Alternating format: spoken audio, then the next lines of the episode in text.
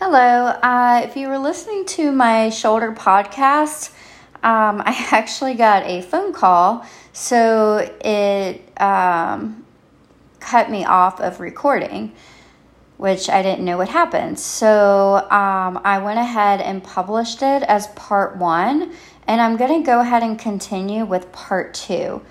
I'm not quite sure where we cut off. Uh, I know we were going over the special test. So I'm going to back up just a little bit and start with shoulder impingement. So the, the shoulder impingement tests are pretty common. You have Hawkins Kennedy, Neer's, and the Jobe test, which is also known as the empty can test. To test posterior subluxation of the glenohumeral joint, you can perform the Jahnke test. The Jahnke test reproduces posterior shoulder subluxation by stretching the forward flexed arm and then moving it into shoulder adduction with the elbow flexed.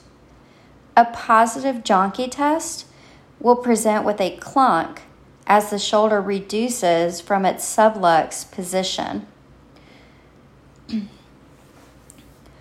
So, um, a superior labrum anterior to posterior lesions or SLAP lesions, you can test this by performing the O'Brien's test.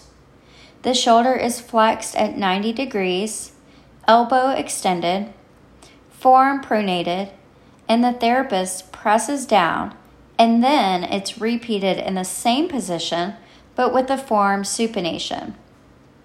The O'Brien's test is positive for a SLAP lesion if pain is elicited in the pronated position but relieved in the supinated position. Pain on top of the shoulder suggests AC joint abnormality, but pain inside of the shoulder suggests a SLAP lesion.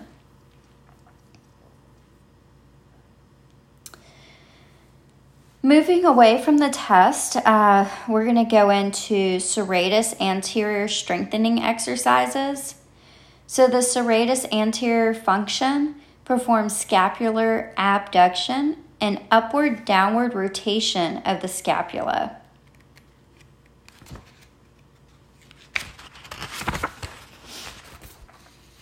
Some strengthening exercises that you can do for the serratus is the dynamic hug with the TheraBand, supine straight arm punches towards the ceiling, and push up with a plus.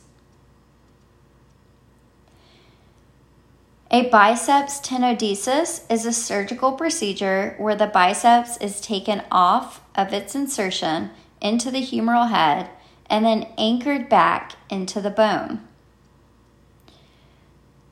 A biceps tenodesis is a common procedure for biceps tendinosis. Post surgery, you want to immobilize the elbow at 90 degrees for two to three weeks and then begin active extension, but passive flexion is not performed until four weeks. Or, I'm sorry, for biceps tenodesis post surgical, um, you will immobilize the elbow at 90 degrees for two to three weeks, and then you will begin active extension, but the therapist will perform passive flexion. Active flexion begins at four weeks, light resistance at eight weeks, and the patient can return to full activity and lifting at three to four months. A biceps tenotomy, tenotomy, I'm sorry, biceps tenotomy. Uh, the biceps is surgically taken off of its insertion and left to fall down into the upper arm. A Mumford procedure is a distal clavicle excision.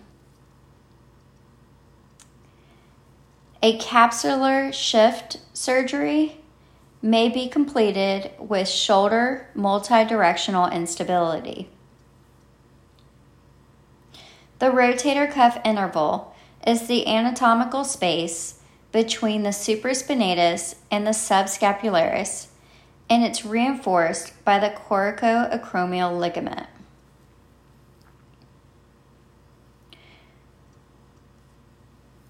An arthroscopic subacromial decompression is also known as an acromioplasty.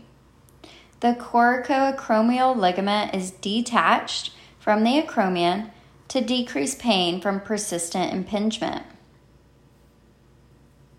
An acromioplasty is often indicated in young athletes with, with stage 2 impingement. Passive range of motion begins immediately post op, and you progress to active range of motion as tolerated. This is typically in four to five days post op. Resisted exercises following an acromioplasty is performed at three to four weeks. A Bankart lesion is where the labrum is torn from the glenoid. This is, results from a traumatic anterior shoulder dislocation and results in anterior glenohumeral instability. With a Bankart lesion, the patient will often trial three months of therapy prior to surgical intervention in order to improve stability. Surgery is indicated if instability remains post therapy, if the patient performs heavy work, which will require good stability, this is your heavy manual labors, or if there's severe instability requiring a repair to prevent future dislocations and permanent injury to the axillary nerve. Post surgical Bankart repairs, the patient will be in a sling for three weeks. It's okay to perform pendulum exercises, and OT can perform passive motion with 30 degrees external rotation and 90 degrees flexion. At three to six weeks post op, active and passive range of motion can be progressed, but you have to avoid painful abduction and external rotation. At six weeks following a Bankart repair, you can begin strengthening.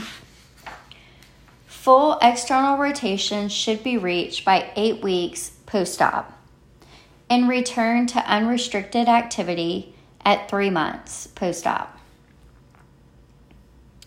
A Hill Sachs lesion is impaction fracture of the proximal humerus, where the humeral head is impacted against the rim of the anterior glenoid during an anterior dislocation. A slap lesion is a superior labrum anterior to posterior lesion. This is a tear of the superior labrum and the biceps tendon from the glenoid. An anterior shoulder subluxation can occur with repetitive swimming during the backstroke when the anterior capsule is overstretched.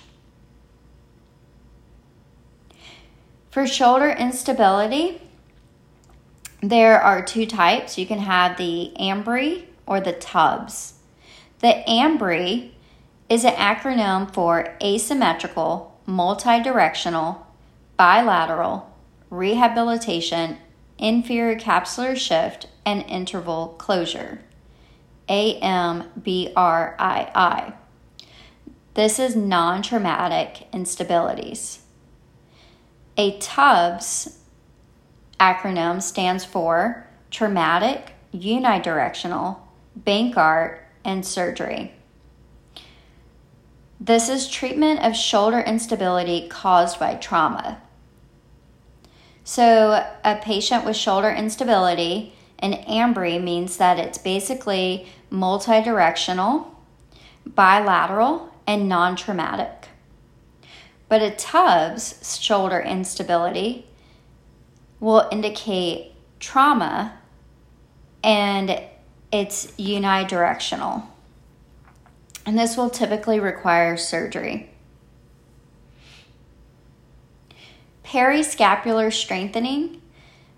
You can perform push up plus which is a push up with an exaggerated scapular protraction at the top of the movement. This is performed in supine.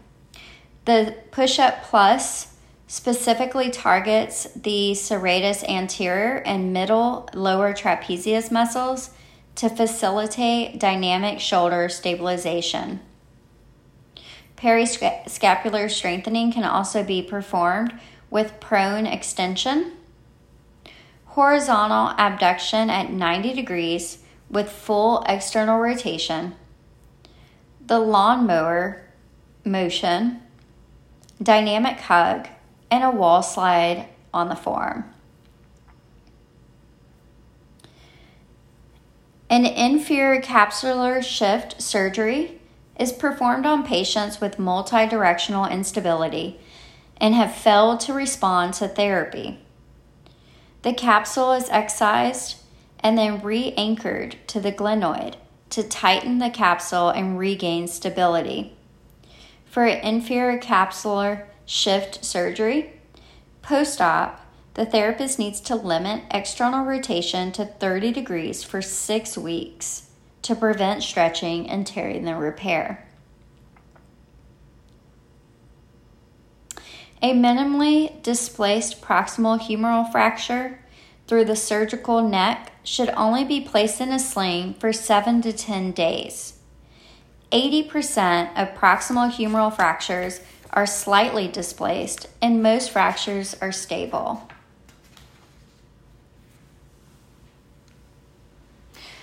Following a glenoid humeral arthroplasty, the subscapularis is the only muscle that is transected and then repaired upon closure. Therefore, external rotation must be limited post op to protect the repair.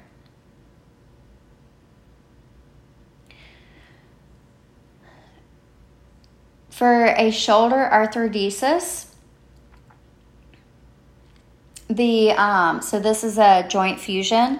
So the glenoid humeral should be uh, usually fused in 30 degrees abduction, 30 degrees flexion, and elbow flexion. I'm sorry. Let's start over. For shoulder arthrodesis, which is a glenohumeral fusion, the shoulders should be fused in 30 degrees abduction, 30 degrees flexion, and 30 degrees internal rotation to allow the ability to feed oneself. A proximal humeral fracture places a huge risk of severe hemorrhaging or paralysis due to the proximity of the axillary blood vessels and the brachial plexus. Now, let's discuss the difference between open chain versus closed chain exercises. Open chain exercises are working against resistance where the extremity is free to move in space, resulting in movement of the distal segment. An example of an open chain exercise are weighted cane exercises. Closed chain exercises are working against resistance with the extremity stabilized or motion constrained by an object or surface.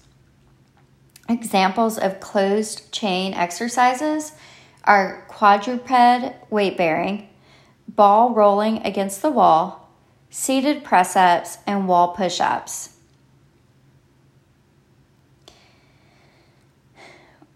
With a reverse total shoulder replacement, the prosthetic ball is on the glenoid side and the prosthetic socket is on the humeral side.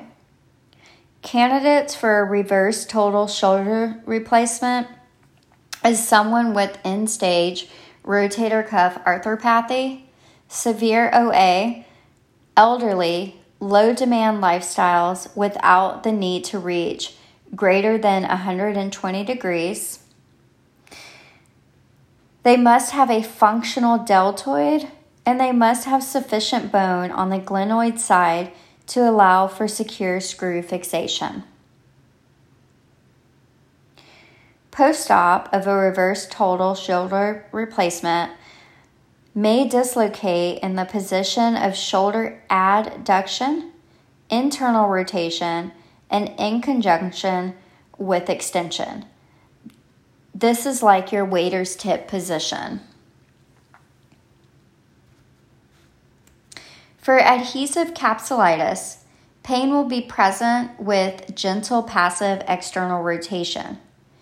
Active and passive range of motion are limited, with external rotation being the most limited, followed by abduction, and then internal rotation is the least limited. Decreased and painful external rotation over all other movements is considered the hallmark of adhesive capsulitis.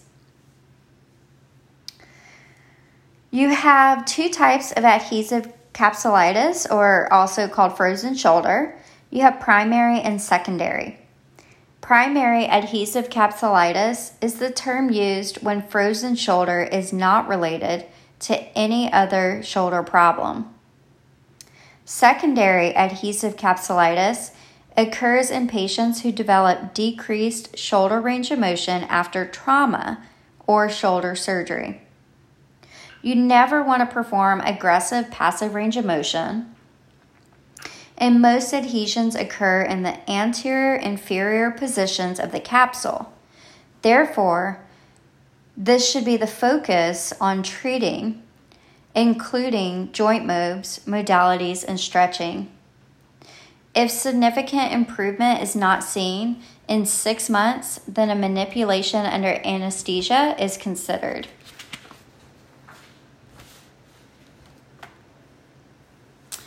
For referred pain of the subscapularis, it will refer to the posterior deltoid area the scapula, and the posterior arm and wrist. So, again, the subscapularis refers pain to the posterior deltoid area, the scapula, and the posterior arm and wrist. The infraspinatus refers pain to the anterior deltoid region, the shoulder joint, and the medial border of the scapula and to the front and lateral aspects of the arm and forearm.